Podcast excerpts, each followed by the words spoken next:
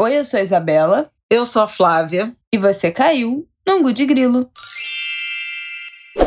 Nossa, pela entonação de Flávia Oliveira nessa abertura, vocês podem ver que a situação tá dramática Eu tô aqui hoje. cansada, gente. Tô muito cansada. Hashtag exausta. É, ainda na ressaca da Semana vacina. muito intensa. E vacinada! Não vou revelar qual foi a vacina, porque não vou fazer. Porque isso não importa. Exatamente. não vou influenciar os outros. Vacina boa é a que tem, como disse o Alexandre Nero. Exatamente. É, adoramos, cur- tentei curtir quase Nero, todos. não é Naro, é Nero. Diga lá, Nário. Tentei curtir todos os comentários de vocês na, na foto e no Ah, vídeo. gente, eu nem tentei, porque tinha muito, muito eu já Ai, sabia. Eu tô muito, fiquei muito. muito emocionada. Muito, foi muito legal ver é, as carinhas dos Angulers é, marcando presença lá no Insta, no Eu Já Sabia, da vacina da Flávia Foi sim. É, nossa fotinha em família. Vocês viram? Tinha Martinico, inclusive. Exatamente. Muita gente Raras comentando. aparições. Muita gente comentando, nossa, como é lindo, seu filho. Não sei qual é a surpresa, queridas. Não sei qual é a surpresa. Vocês acharam que que eu ia ter um filho feio? Claro que não. Lindo, como a mamãe. Ai, ai. E minha cara, como vocês podem perceber. Bom, nesse episódio de hoje a gente vai falar de um monte de nem coisa, existe na filho verdade. feio, né? Isso é Não, conceito exatamente. É muito engraçado, porque todo, assim, as poucas pessoas que já conheceram Marcos são pessoas muito próximas nossas, né? Por conta da pandemia. E aí a gente fica embasbacado com a beleza dele, a gente fica o dia inteiro, ah, ele é muito lindo, ah, ele é muito lindo. Aí qualquer pessoa que a gente encontre, né? Fala, ah, a gente fica pensando, né? Será que a gente acha lindo porque é nosso filho? Aí a pessoa, não, ele é lindo mesmo, ele é lindo mesmo. Sendo que a pessoa também é completamente suspeita, porque é super próxima da gente, então também acharia ele lindo, porque, né, o amor. Mas eu acho que ele é lindo mesmo, né, gente? Vocês aí. Vocês, Angulers, me contem o que, que vocês acham. Bom, se alguém falar que meu filho é feio, infelizmente eu vou ter que bloquear. É, É, vai perder o direito a ouvir esse podcast. É, eu vou proibir, né? O acesso ao ângulo de grilo. Então, eu acho bom vocês reiterarem que meu filho é lindo. Obrigada, obrigada, obrigada. Bom, neste episódio de hoje a gente vai falar de trocentas coisas, né? Vai ser uma. Esse vai ser um real ângulo de grilo, nosso episódio 90. Quase chegando no episódio 100. Inclusive, temos que começar a pensar o que a gente vai fazer no episódio 100, né? Episódio um marco.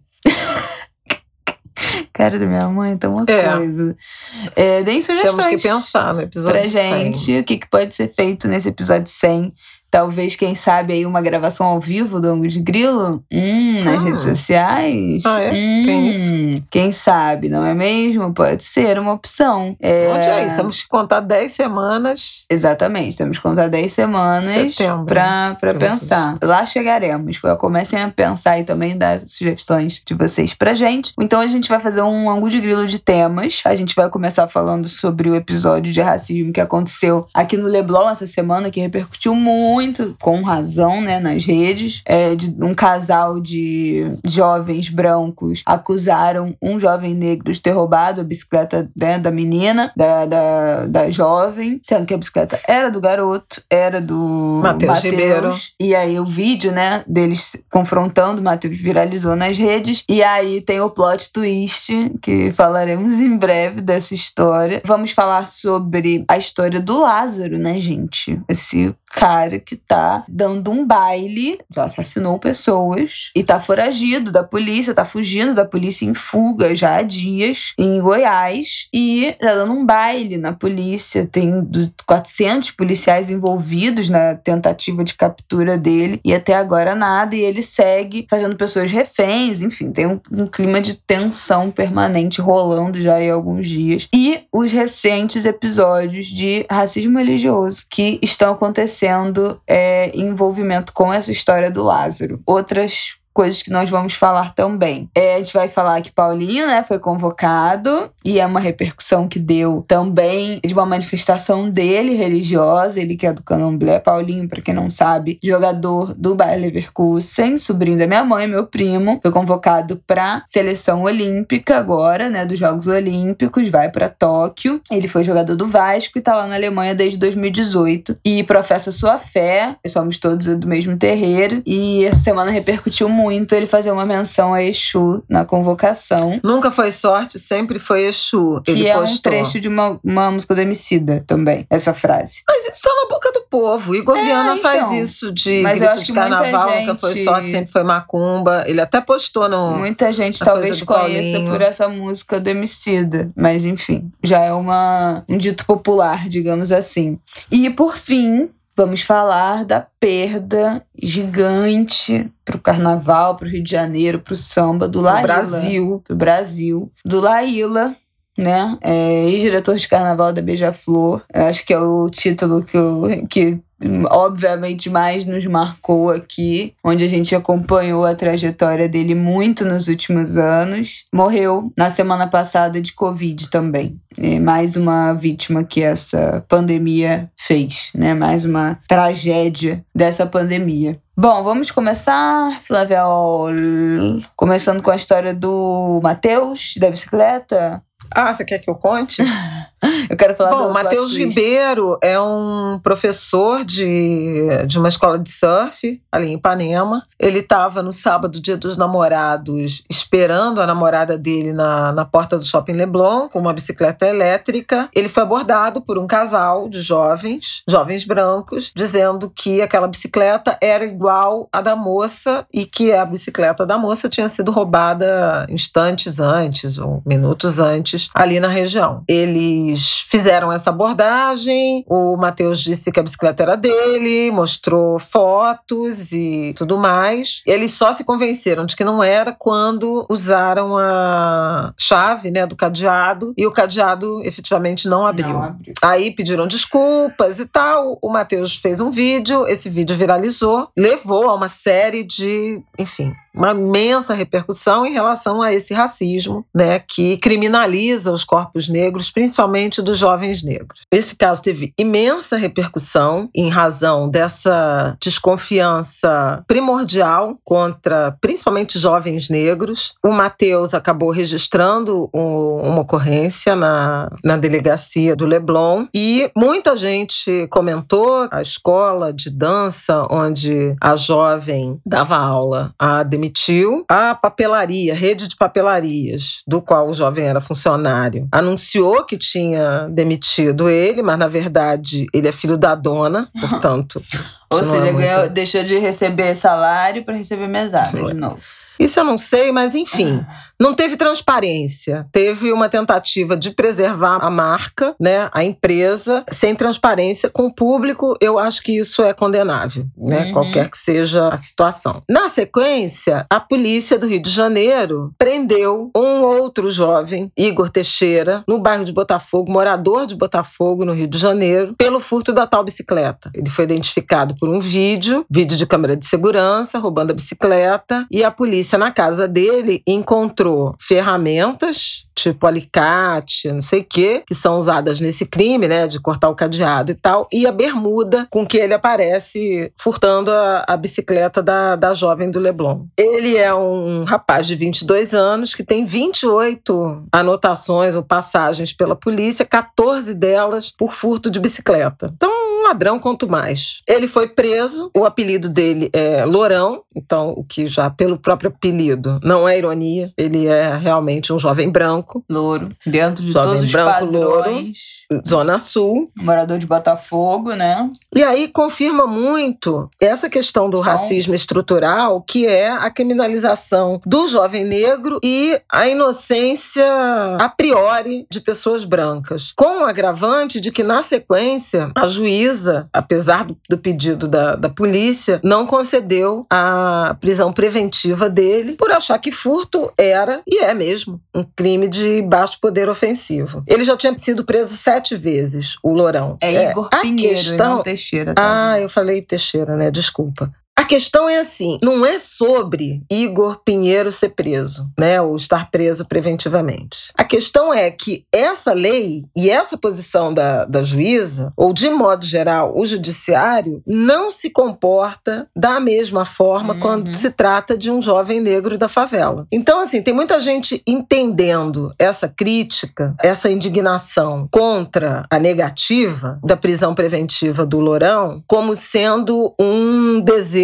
de justiçamento da, da opinião pública ou das pessoas negras em relação a ele. Não, é uma reflexão crítica em relação a por que os homens da lei, se comporta de uma forma diferente quando se trata de um jovem branco de Zona Sul, embora com inúmeras passagens pela polícia, em relação a jovens negros de favela, eventualmente na sua primeira passagem, né? A gente tem casos e mais casos de jovens negros que estão presos preventivamente há anos, esperando julgamento, e também por crimes de, de baixo poder ofensivo, eventualmente furto, furto, eventualmente roubo, Isabela deu um exemplo, eventualmente porte de droga, né, em quantidades que não exatamente caracterizariam tráfico, mas são de forma recorrente indiciados por tráfico de drogas. Há casos de jovens negros que são condenados à pena capital e, portanto, são executados por roubo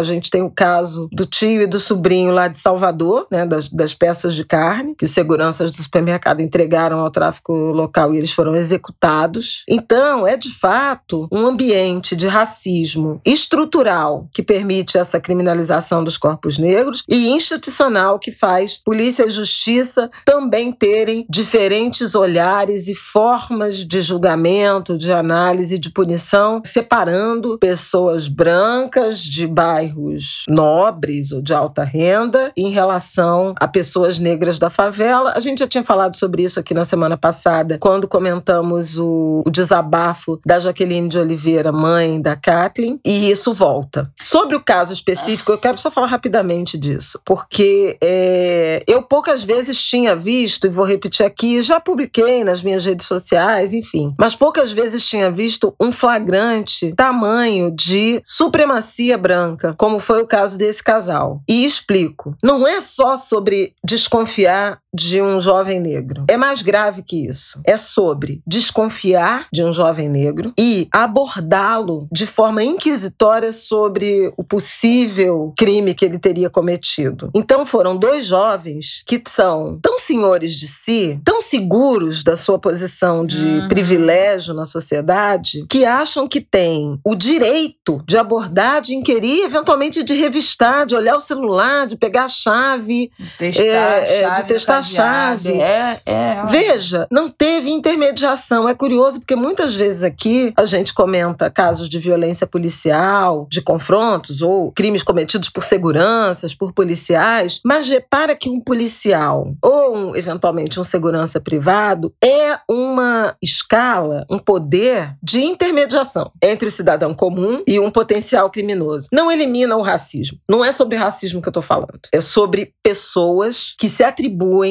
o direito de abordar outra pessoa na rua dizendo essa bicicleta é minha. Isso só é possível no Brasil por pessoas brancas. Nenhuma pessoa negra vai bater no ombro de alguém e falar você roubou minha bicicleta. Então é realmente a assimilação de um sentimento de supremacia que te dá o direito de inclusive extrapolar a sua atribuição pessoal ou profissional e fazer essa abordagem que caberia a um policial, ao segurança do shopping eventualmente, a um guarda municipal. Não, foi ele lá. Inclusive correndo risco, porque se fosse efetivamente. Pois se... é, pode falar. Como assim, né? Uma pessoa vira pra, pra, pra alguém que você acha que roubou algo seu e vira e fala: Oi, você roubou minha bicicleta. Gente, eu nunca vi isso nem em filme. Juro por Deus. Porque se realmente ele tivesse falado com a pessoa que tava com a bicicleta dele, que tinha roubado a bicicleta dele, ele ainda corria risco de tomar uma porrada, uma facada. Como é que é isso? Tu vira pra pessoa e fala isso. Agora, é muita segurança, né, do seu lugar social. E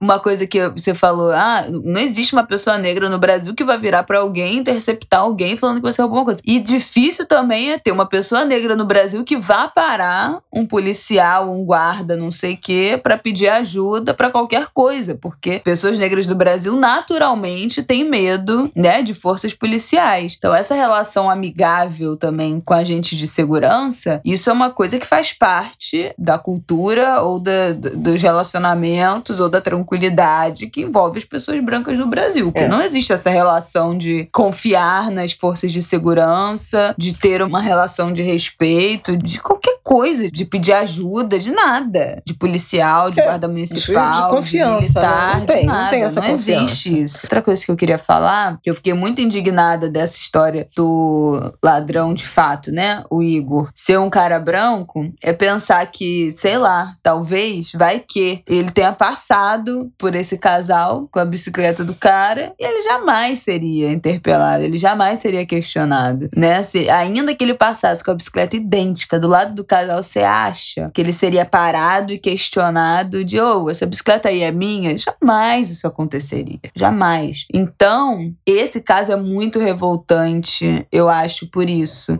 Só um complemento do que você falou muito bem da história da lei, né, do furto, eu acho que não é sobre querer que esse jovem, né, esse lourão, fique preso porque ele furtou uma bicicleta, por mais que ele tenha outras vinte e tantas passagens pela polícia.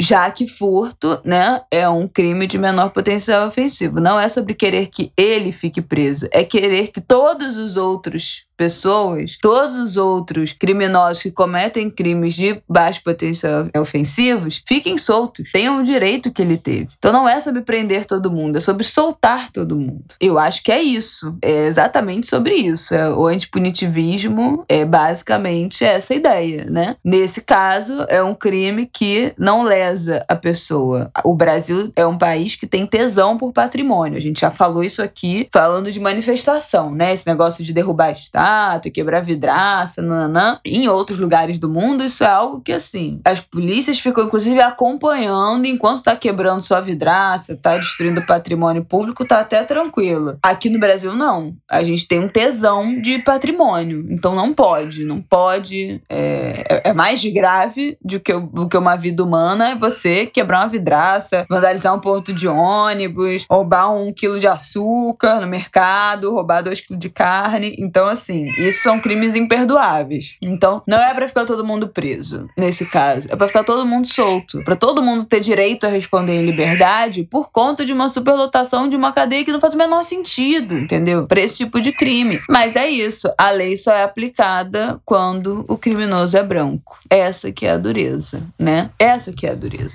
Uma outra coisa que eu queria dizer é muito rapidamente é que eu não sabia, mas esse, digamos assim, esse alto mandato, né, de, de abordar ou de atribuir a alguém um crime, eu chamei de comportamento miliciano e o, e o Hélio Gaspari falou em miliciano avulso, se referindo ao rapaz, é crime, cara. É crime de exercício arbitrário das próprias razões, previsto no artigo 345 do Código Penal, que diz o seguinte: fazer justiça pelas próprias mãos para satisfazer pretensão, embora legítima, salvo quando a lei o permite. É, detenção de 15 dias a um mês ou multa além da pena correspondente à violência. Veja, é crime justiçamento. Essa abordagem é indevida. E isso, a meu ver, no, no caso específico do Leblon, foi uma evidência pública do quanto pessoas brancas são capazes de se atribuir autoridade indevida para fazer esse tipo de abordagem e ofender, diminuir, discriminar alguém. Antes da gente passar para um outro tema, no fim de semana veio a informação de que a polícia agora está autuando o Matheus Ribeiro, falsamente acusado de roubar a bicicleta, por receptação, porque se descobriu que a bicicleta que ele estava usando era roubada. Mas ele tinha comprado a bicicleta de um indivíduo num site, não é isso? É, comprou a bicicleta usada. Tipo assim, site, um site de, de venda, tipo, sei lá. Indicou a pessoa LX, de quem exemplo. ele comprou e mostrou, inclusive, as parcelas que estavam sendo pagas. O caso continua, mas é curioso como é rápida a atuação das autoridades em achar uma forma de atribuir, de imputar culpa em quem não tem. Outra coisa que emergiu desse crime foi a rapidez com que a polícia, em alguma medida, encontrou o autor do furto da bicicleta, identificou, em comparação, por exemplo, com o caso dos três meninos de Belfort Roxo, que seguem Fernando Henrique, Lucas Mateus e Alexandre Silva, desaparecidos desde 27 de dezembro. É isso. Bom, gente, queria passar para hum, a história do Lázaro, bom, acho que vocês devem estar sabendo, né, o que está acontecendo. Todo mundo meio que só fala disso. Um criminoso, um assassino em série, que já tem uma extensa lista de crimes, já foi preso, já foi solto, fugiu e tá desde o dia 9 de junho cometendo crimes de assassinato, sequestro, invasão de chácaras, roubo, é, estupro, enfim, muitas coisas desde o dia 9 de junho em fuga e uma quantidade absurda de policiais atrás dele que não conseguem pegar. Os policiais estão sempre um passo atrás. Então, é, seguindo as pistas que ele vai deixando, que ele vai aparecendo em câmera de segurança, de lugares que ele vão invadindo, gente que viu ele não sei aonde, gente que viu ele não sei aonde, e não conseguem pegá-lo. A gente tá gravando isso aqui no sábado de noite, então é possível que na terça-feira talvez ele já tenha sido pego. Mas o que a gente quer falar, na verdade, não é sobre isso. Na semana passada, algumas matérias saíram em sites, em grandes portais, como por exemplo o G1 foi um deles, mas outros canais também estão repercutindo, umas imagens que foram divulgadas pela Polícia Militar de Goiás, que seria, que ligaria Lázaro a rituais satânicos, o que ele estaria fazendo, pacto com o diabo, rituais satânicos, etc e tal. Qual não é a minha surpresa quando a gente vai ver que essa foto, na verdade, são assentamentos, são peças sagradas relacionadas a Exu, nas religiões de matriz africana. Os policiais divulgaram essa foto para a imprensa, falando que aquelas peças pertenceriam ao Lázaro. Nesse fim de semana, veio à tona nas redes sociais, no Twitter principalmente, o vídeo de um pai de santo de um terreiro em Goiás. Vou dizer o nome aqui agora para vocês. Uma situação gravíssima que está acontecendo que é essas fotos que foram divulgadas desses assentamentos, dessas peças é, que têm relação com o Exu, fazem parte do terreiro de candomblé do pai André. Não tem nenhuma relação com o Lázaro, absolutamente nenhuma. O Lázaro é declaradamente católico. Ele não é só declaradamente católico. Ele teve redução de pena, né? Porque ele pregava na cadeia quando ele estava preso. Então ele teve a sua pena reduzida por isso. A mulher, a ex-mulher, enfim, a esposa dele, diz que ele tem fé em Deus, ele é cristão. Mas terreiros, no plural, em Goiás, estão sendo invadidos pela polícia militar por uma perseguição, obviamente fundada em altas doses de racismo religioso, que acham que a única explicação possível para um homem estar tá matando, roubando, estuprando, dando facada, né, em pessoas há anos, mas especialmente agora, há 15 dias, seria uma relação com o diabo. Diabo este que não existe, que sequer existe esse conceito de diabo em religião de matriz africana, mas tratam logo de fazer essa ligação especialmente com Exu. Então, esse terreiro do pai André foi invadido em Goiás. Essas fotos, os policiais fotografaram essas imagens, essas peças e divulgaram como se aquilo tivesse relação com o Lázaro e não tem. O pai André fez um boletim de ocorrência contra os policiais, porque entraram no terreiro, chegaram a quebrar itens religiosos, entraram perguntando sobre o Lázaro. Tem várias associações de praticantes né, de religião de matriz africana e vários ativistas que estão pedindo e, e vão abrir petição. Se até terça-feira já tiver esse link, eu deixo aqui na descrição. Petição para que os veículos de comunicação se retratem de ter divulgado essa imagem, de não ter é, apurado melhor, porque claramente fazer essa relação, ainda que fosse verdade, é racismo religioso, porque eu vi um ótimo exemplo falando, eu não vi ninguém falando a flor de lis envolvida no que ela tá envolvida, eu não vi ninguém demonizando, ninguém botando a culpa na religião dela, por ela estar tá envolvida no crime que ela tá envolvida, supostamente ter sido mandante do assassinato do marido. Embora seja ela uma líder religiosa que se aproveitou, inclusive dessa posição, desse prestígio, para forjar essa história de mãe adotiva de 50 filhos e montar uma organização social, e mais que isso, uh, tirou proveito político, porque se elegeu na esteira dessa farsa. Por que, que não tem essa associação, né? Quando são criminosos bárbaros que têm relação com o cristianismo, com o catolicismo, eventualmente, e não fazem essa associação. Não bota em, em capa de site foto de cruz, de imagens de santos que essa pessoa eventualmente tem em casa. Por que que quando é uma mínima faísca de uma talvez uma relação com religião de matriz africana já vira ritual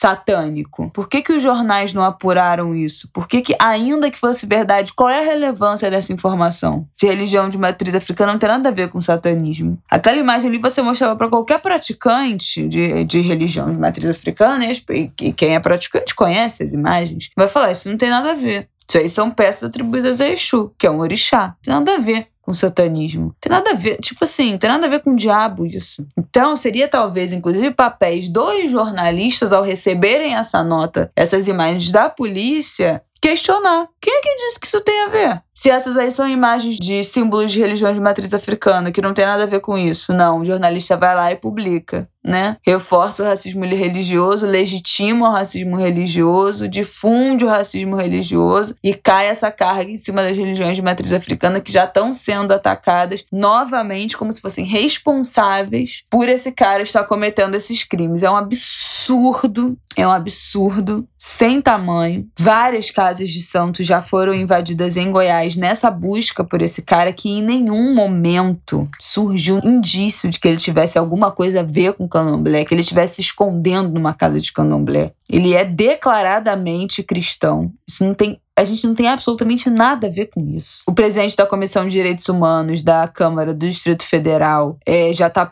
prestando né, apoio a essas vítimas, os religiosos, né, os pais de santo, mães de santo que estão tendo suas casas invadidas no, no entorno, ele está recebendo essas denúncias já. Enfim, uma desgraça. Os praticantes de matriz africana estão pedindo retratação, especialmente do G1 e da Record, que foram os maiores veículos de imprensa que difundiram essa essas imagens e essa notícia mentirosa, falaciosa, sem apuração, sem trabalho jornalístico, mostrando um total desconhecimento da, da cultura afro-brasileira. E é um absurdo. É um absurdo. Se já tiver o link dessa petição, enfim, alguma forma maior como a gente pode pressionar esses veículos por retratação, eu deixo aqui na descrição desse episódio. Mas fica a minha indignação, porque é isso, né? É muito fácil a gente relacionar qualquer crime bárbaro, qualquer pessoa com um traço de seja lá o que for, de psicopatia, ser maníaco, sociopata, sei lá. Qualquer coisa vira problema, que a culpa é da macumba. É, essa, essa tendência que é o racismo, né? Racismo religioso, é, desconhecimento, mas desconhecimento ativo. É, exatamente. Ninguém quer conhecer, quer é, efetivamente repetir os preconceitos, os pré-julgamentos em relação às religiões de matriz africana. E, e, reproduzem sem pudor, sem vergonha, no maior descaramento. Emendando com isso, eu queria trazer o post do Paulinho, meu sobrinho, meu querido, meu bebê, que foi convocado para a seleção olímpica de futebol e, e fez um post de agradecimento dizendo nunca foi sorte, sempre foi Exu. Na maior parte das vezes é verdade, dos comentários eram de, de apoio. Sim, né? Sim, de apoio, De, de alegria, até de excitação. Porque o futebol, como de resto boa parte da sociedade brasileira, está muito oprimido por esse cristianismo neopentecostal. Nada contra. A questão é oprimir outras religiosidades. E é isso que acontece, especialmente no que diz respeito às religiões de matriz africana.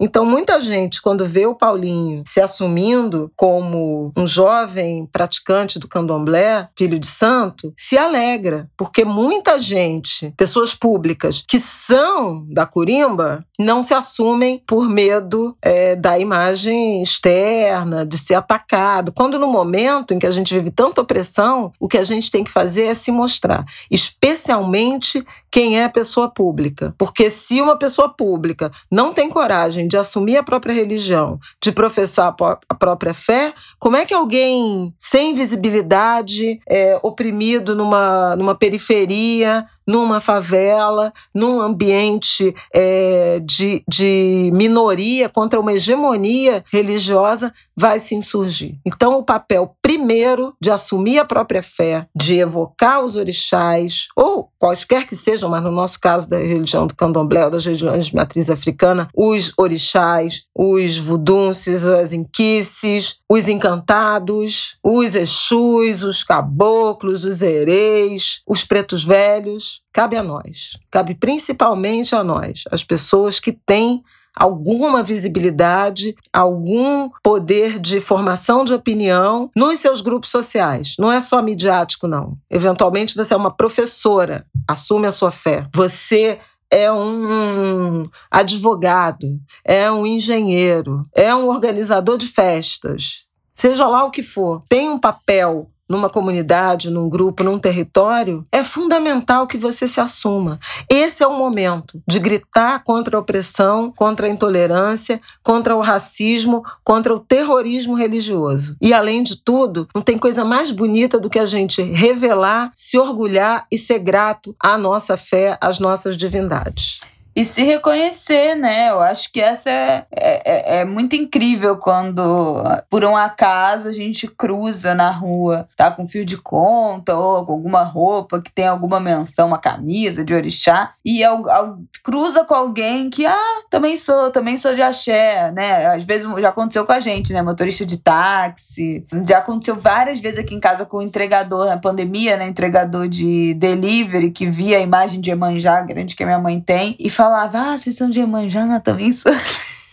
tipo assim, teve uma, teve uma temporada, assim, que isso aconteceu umas três vezes, sei lá, em um mês, assim, direto acontecendo. Então, você se reconhecer, eventualmente, algum caixa de supermercado, de garçom, enfim. Mas esse se reconhecer no outro, né, é, ainda eu acho que é muito isso, novidade. Usar branco pra... na sexta-feira, que é uma coisa que eu faço há décadas, né? Aliás, uhum. outro dia eu tava até vendo umas fotos, por conta até dessa, dessa morte do Laíla, que eu fui pesquisar umas fotos. E achei tanta foto minha de branco. Faz tanto tempo que eu uso branco. E, e, e agora tem mais gente, né? É, assumindo a sua religiosidade, a sua fé, usando branco sexta-feira, chamando atenção para isso. É, isso é posicionamento de fé religioso e também político, também político-social, porque tem que respeitar, né? E eu acho muito interessante quando eu vejo assim algumas pessoas até, ah, você também tá de branco, amiga. Pega a senha que eu já ando de branco, ó. Faz é tempo. Nunca escondi minha religião, tenho muito orgulho da minha religiosidade. Inclusive, fui me vacinar com a camiseta de meu pai, o Baluaê, porque é o orixá da cura, é quem vence a peste. E achei que tinha todo sentido estampar aquela imagem no meu peito no dia da vacina. E com meus filhos de conta de Iemanjá, tenho dito. É isso aí. Então, Aqui não, negócio de Lázaro satanista, que é de religião de matriz africana, não sei o que, de diabo. Aqui vocês sabem que não vai se criar. Vai ser preso, vai pagar porque, né, deve pagar pelos crimes que cometeu. Aliás, tem uma discussão que eu já vi nas redes se é serial killer. Parece que ele não é serial killer, ele é um assassino. Cometeu múltiplos crimes, já, já cometeu, já foi condenado por estupro, por assassinato e matou uma família, né? O crime recente, depois da última fuga, foi essa esse assassinato múltiplo, né, de, de o pai, a mãe e dois filhos. Mas isso não configura ser um serial killer. Também tem um, um viés sensacionalista aí. Mas seja lá o que ele tenha feito, né, sendo um assassino, não é. e não há correlação, né? Se fosse também, não, não é, não, não tem só santo. Tem criminosos de qualquer religião. Só que as religiões a que são atribuídas ou a que é associada à criminalização, a, a religião que é demonizada e criminalizada são as religiões de matriz africana. O fundamental é que Lázaro seja capturado, pague pelos crimes que cometeu, mas isso não envolve ser de qualquer religião. Não é, mas se fosse, não teria correlação com uma mente criminosa. É isso. É isso que era importante falar nesse caso. Bom, Vamos passar para Laíla? Gente, que perda. O que, que é, mãe? Não, é porque a gente estava falando disso, né? De várias dimensões de religiosidade. E Laíla é uma, uma divindade, né? Com Eu acho que é um certeza. encantado do samba, dessa festa, do carnaval. Eu queria falar do Laíla, não só da, do pesar, da tristeza, da saudade, que foi alguém com quem a gente conviveu muitos, muitos anos. Tivemos, inclusive, a honra de recebê-lo aqui em casa, numa feijoada que ofereci em homenagem a ele, num dos campeonatos da Beija-Flor. Já nem me lembro mais qual foi, talvez tenha sido muito Áfricas, mas acho que foi até antes. Não importa. Ele aceitou o nosso convite e veio. Não era um cara de estar em tudo quanto é lugar, difícil de Poucas Né? palavras.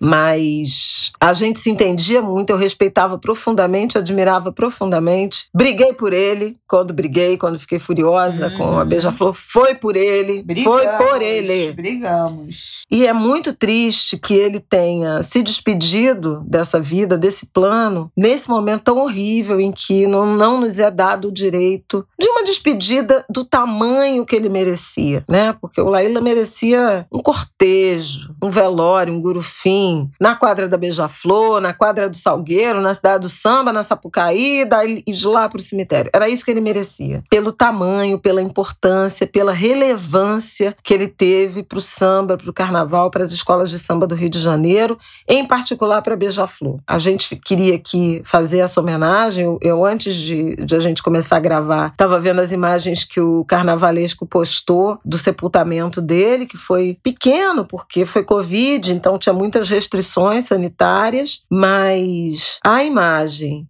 daquele grupo cantando a saga de Agotime, samba da Beija-Flor de 2001, e Selminha e Claudinho dobrando, retirando, né? Dobrando e retirando a bandeira da Beija-Flor de cima do caixão do Laíla e o referenciando, batendo cabeça para ele, é das cenas mais lindas que o mundo do samba já produziu. E é muito representativo do respeito, do afeto, do carinho, da devoção que nós temos por esses nomes, por essas bandeiras, por essas escolas, por essa festa. Laíla foi gigante. Quem aqui do Angu não, não conhece, procure saber. Eu não vou aqui fazer ler, ler currículo do Laíla, mas eu queria que vocês é, entendessem um indivíduo que morreu aos 78 anos, vítima dessa tragédia da Covid, nasceu no Morro de Salgueiro, em na Tijuca. Com oito anos de idade, ele montou uma escola de samba, uma escolinha de samba, em que ele era tudo: compositor, ritmista, diretor de bateria, diretor de harmonia, mestre sala, sabia tudo. Disputou samba, tocava os instrumentos, entendia de harmonia, foi produtor musical, botava escola na avenida, entendia de arte, entendia de campeonato, valorizava profundamente o chão da escola. Então, os quesitos do, do coração do Laíla eram bateria, samba enredo, harmonia e evolução. E foi isso que fez ele transformar a Beija-Flor no que é considerado assim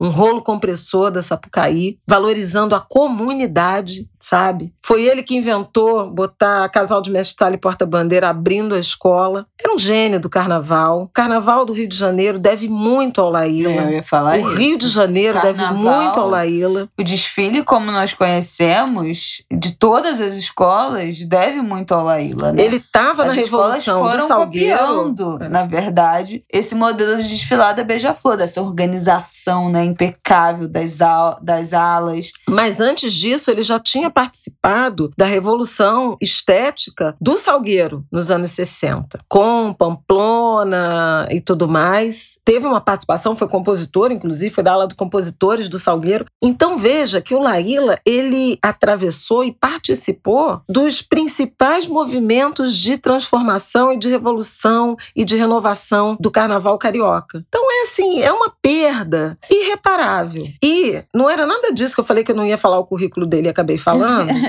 porque é muita admiração Deixa eu só fazer um, PS aqui, um, um parêntese, que, você, fa- da- que a gente tá falando do carnaval carioca, mas na verdade o carnaval de escola de samba do Brasil inteiro, É né? verdade. É Que o- verdade. que o carnaval de- Pará, para São Paulo, ele foi campeão na Águia de Ouro, gente. Em 2019. E não só por ele, ele saiu da mas o modelo de, da Águia de, de Ouro. a- as escolas de samba nasceram no Rio de Janeiro. Portanto, tudo que é relacionado à escola de samba foi gestado no Rio de Janeiro. Então é um modelo que, na verdade, se replica para outros estados, para outras cidades, para o sul do Brasil, onde tem carnaval de escola de samba, para São Paulo. Então, assim, se o Laíla é tão importante para o carnaval carioca, na verdade, ele é muito importante para o carnaval do Brasil inteiro de escola de samba. Se tudo, é, de certa forma, veio daqui, né? Veio desse grupo no, no qual, do qual ele fazia parte. Então, é uma importância nacional para uma festa que é a essência do Brasil. É, eu acho fundamental pensar nessa, nessa relevância do Laíla, mas eu queria também chamar a atenção de vocês para saberes não formais, porque o Laíla era um sábio, um griot, griot, um entendedor desse ofício, dessa arte, sem a formação regular que a gente valoriza e, e questiona. Então, assim, o Laíla era realmente um detentor de saber saberes ancestrais. Ele aprendeu, ele nasceu numa família que era do samba, no Salgueiro, e a vida inteira foi de aprendizado e de ensinamento. Então, ele, eu acho que é a figura que mais caracteriza isso que a gente chama de, de saberes ancestrais, de potência, de talento, de método, de técnica não formal ou não formalizada nos moldes que a gente é, enxerga a educação regular. E é importante valorizar essas figuras. Eu lembrei ontem, e até escrevi um, um post em homenagem a ele, e, e lembrei do Luiz Moura, que é um especialista em recursos humanos, que escreveu um livro chamado O Jeito Carioca, Gestão de Pessoas, e ele entrevistou 28 pessoas do Rio de Janeiro que tinham destaque em gestão de recursos humanos. E uma das pessoas que ele identificou como um talento de gestão de pessoas, com seu método mão de ferro, a bem da verdade, foi Laíla. Então, é um reconhecimento de saberes, não é alguém que fez faculdade de administração ou de psicologia e pós-graduação e seja lá o que não, for, em recursos artes, humanos ou não sei o quê. Ou faculdade de música, ou seja lá o que for, ou letras, ou literatura. Mas era um talento e uma capacidade de liderança, de criação, de interferência e uma paixão, uma lealdade pelo chão da escola, pelas escolas de samba, pelas bandeiras brigava com quem quer que fosse. Ele ficava furioso quando diziam que o samba não era bom. E às vezes não era, mas ele não aceitava, né? e queria. Não, ele defendia muito, assim, até quando ele estava sendo. Quando ele foi sacaneado, né, pela Beija-Flor, ainda assim ele defendia a escola. Ele não deixava ninguém falar mal da Beija-Flor. Inclusive, a gente falou mal da Beija-Flor para defender ele, ele e ele ficou puto com a gente. É então, então, assim, ele, ele era um defensor, ele era. Ele falou, mas não era para postar em rede social, era para vocês virem ter falado comigo, não sei o quê. Então, ele não não deixava ninguém falar da Beija-Flor. Fazendo uma última, um último comentário em relação a ele, o que a gente já falou aqui, ele é um homem que era conhecido, né? Ele tinha uma.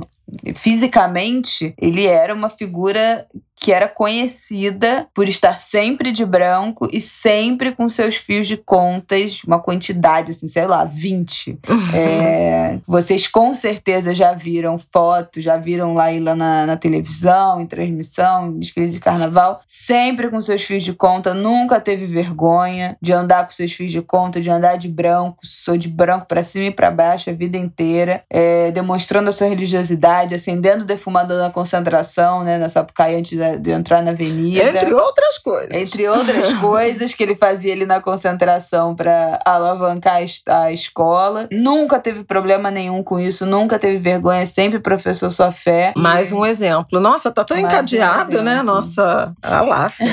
então, fica aí é, essa saudade, esse ser humano inesquecível, inesquecível, importante demais, gigante, incrível pro, pro carnaval carioca carioca para essa festa, para essa cultura que a gente valoriza tanto aqui no Angu de Grilo. E é isso. Mais uma pessoa que essa pandemia se desgraçada. E para Beija-Flor. Eternamente Beija-Flor. Sim, total para mim será arrebatado, sei lá, no São Jorge de Nilópolis, na, no, no chão daquela quadra, seja lá o que for. Ele era um filho de Xangô, morreu numa sexta-feira de Oxalá. Tão logo seja possível, será não será esquecido, mas não só será lembrado, como será homenageado tão logo seja possível quando tudo isso passar.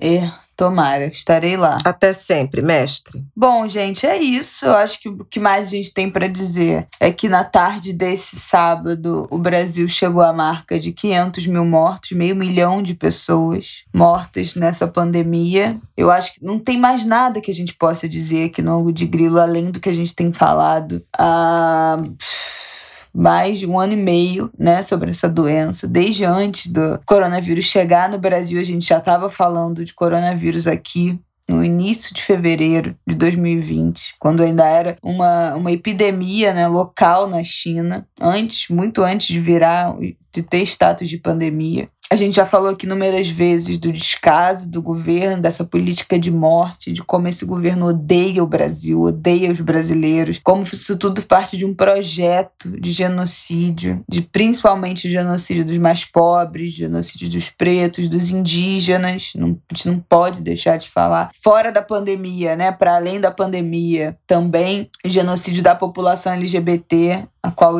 o, esse governo, esse homem tem horror. Inclusive, esse eh, junho é o mês da, do orgulho LGBT. A gente ainda vai falar sobre isso aqui. Estamos preparando um episódio. Mas eu não sei mais o que a gente pode falar em relação a isso, né? A gente já falou desse ódio direcionado, a gente já falou sobre a negativa de vacina, a gente já falou sobre fake news, negacionismo. É, a gente já falou de tudo. Não tem mais nada novo a dizer além de lamentar. Lamentar o que, que o Brasil Brasil virou. Na verdade, o que, que o Brasil sempre foi, na verdade? O Brasil sempre foi isso, né? O Brasil foi é. um país fundado na colonização, no racismo, na escravidão, no ódio, na desigualdade. A gente teve um lapso de democracia muito curto, que durou muito pouco tempo, um lapso de melhora, um lapso de, de esperança, uma fenda nesses 530 anos. 521 anos. Foi um pequeno, um, uma pequena brecha que deixaram a gente sonhar e respirar. Mas na verdade o Brasil sempre foi isso aí. Isso que me entristece porque esse movimento é o Brasil voltando para o eixo, voltando para o que sempre foi. É o Brasil dando certo, né? Como diz o Simas, que eu sempre cito aqui, Luiz Antônio Simas, o Brasil precisa urgentemente dar errado, porque o dar certo é esse projeto político, esse projeto de genocídio que está em curso nesse país desde 1500. Então, isso, esse projeto precisa dar errado. Parece, a gente teve uma sensação de que começou a desandar, começou a dar errado ali por um tempo, um rompante de democracia, mas voltou, voltou para os eixos, voltou para o plano inicial, para o projeto inicial. Isso que, que entristece a gente, porque o esforço para sair desse projeto é muito grande, terá de ser muito grande no que vem. Então, volto a relembrar aqui também você que não trocou o seu domicílio eleitoral, pelo amor de Deus, pelo amor de Deus, está, é, por conta da pandemia, isso está podendo ser feito pela internet, gente. É, é muito sério. A gente precisa fazer disso um movimento de massa, regularizar a situação eleitoral, a gente precisa votar. A gente precisa fazer com que os idosos que não, não são obrigados mais a votar, votem. A gente precisa fazer com que os jovens, os adolescentes de 16 anos que não são obrigados a votar, mas podem votar, votem. A gente vai precisar de todo mundo, a gente vai precisar de cada voto. Então, regularize sua situação eleitoral, mude o seu domicílio,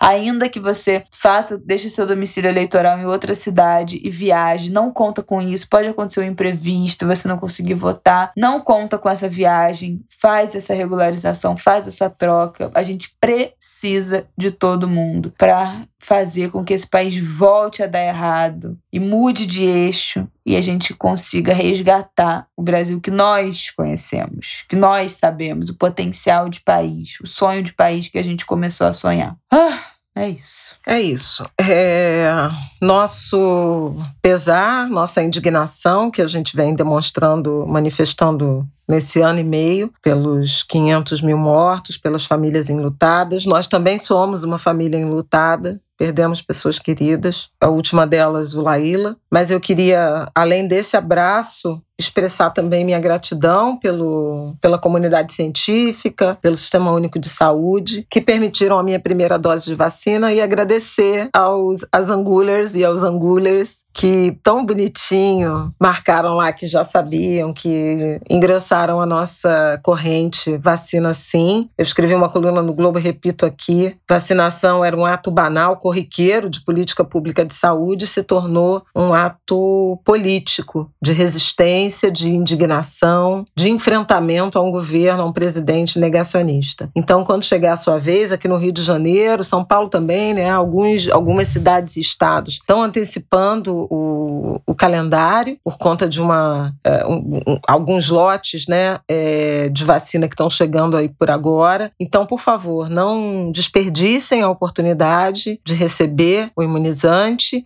e, sobretudo, de informar e apoiar a quem precisa e precise tomar a, a, a segunda dose da vacina e está esquecido, e está sem condições, e está com medo. Por favor, nada pior do que essa doença. Então é isso. Viva São João, né? E até semana que vem. Até semana que vem. Parabéns, Betânia, Chico Buarque. Ah, é isso? É, parabéns, Maria Betânia, musa ídolo, voz da minha vida, que eu amo tanto, sábia, que canta o Brasil de um jeito tão generoso, tão plural, canta de norte a sul, canta todos os ritmos, canta todos os compositores, uma carreira sólida, coerente. Muito obrigada por você existir, Inhansan, que Oxum, que Nossa Senhora cubra a Senhora Maria Betânia de bênçãos. Ansiosa pelo novo álbum que está chegando. Eu sei que vai sair já a Flor Encarnada, que é o single, que é uma canção linda que eu tive o privilégio de ouvir no show aqui no Rio de Janeiro, muito antes da pandemia. E, se eu não me engano, a letra é de Adriana Calcanhoto. O amor não gosta mais de mim, nunca mais vi seu clarão. Olha que verso. Uma hum. coisa de uma beleza.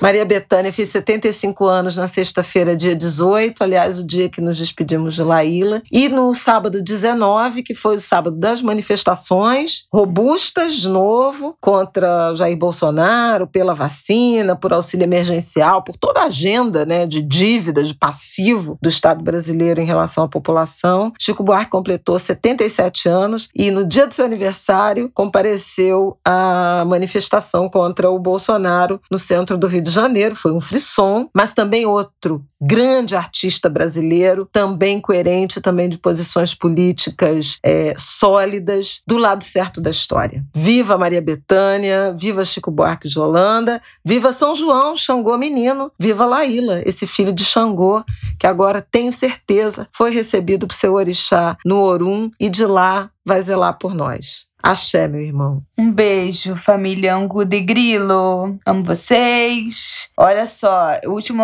aviso desse podcast é que a Secretaria de Estado de Saúde do Rio de Janeiro incluiu lactantes até 12 meses do bebê, que né, deveria, não deveria ter idade restritiva do bebê, devia ser para bebê, independente de qual idade, mas enfim, eu vou poder me vacinar tão logo o prefeito Eduardo Paes, que já recebeu o ofício da Secretaria Estadual de Saúde, se não tiver recebido o ofício, ele já recebeu o nosso comunicado aqui, porque eu já fui em todas as redes sociais, já fui em todas as redes sociais, já postamos no Twitter, marcando Eduardo Paes. Eduardo Paes já está sabendo que o governo estadual incluiu lactante no plano estadual de imunização. Então, é o Eduardo Paes avisar no postinho, distribuir a notícia que eu estou indo me vacinar. Então, essa semana vem aí. Tomara, vamos torcer. Vem aí. Se não for segunda-feira, se for a partir de terça, vocês, por favor, comentem. Quando depois que esse angulo despenuar, vocês quero ver os angulers também falando que já sabiam que esse fato estava para chegar. Qual vai ser a sua trilha? Tem que escolher agora uma trilha Ih, sonora.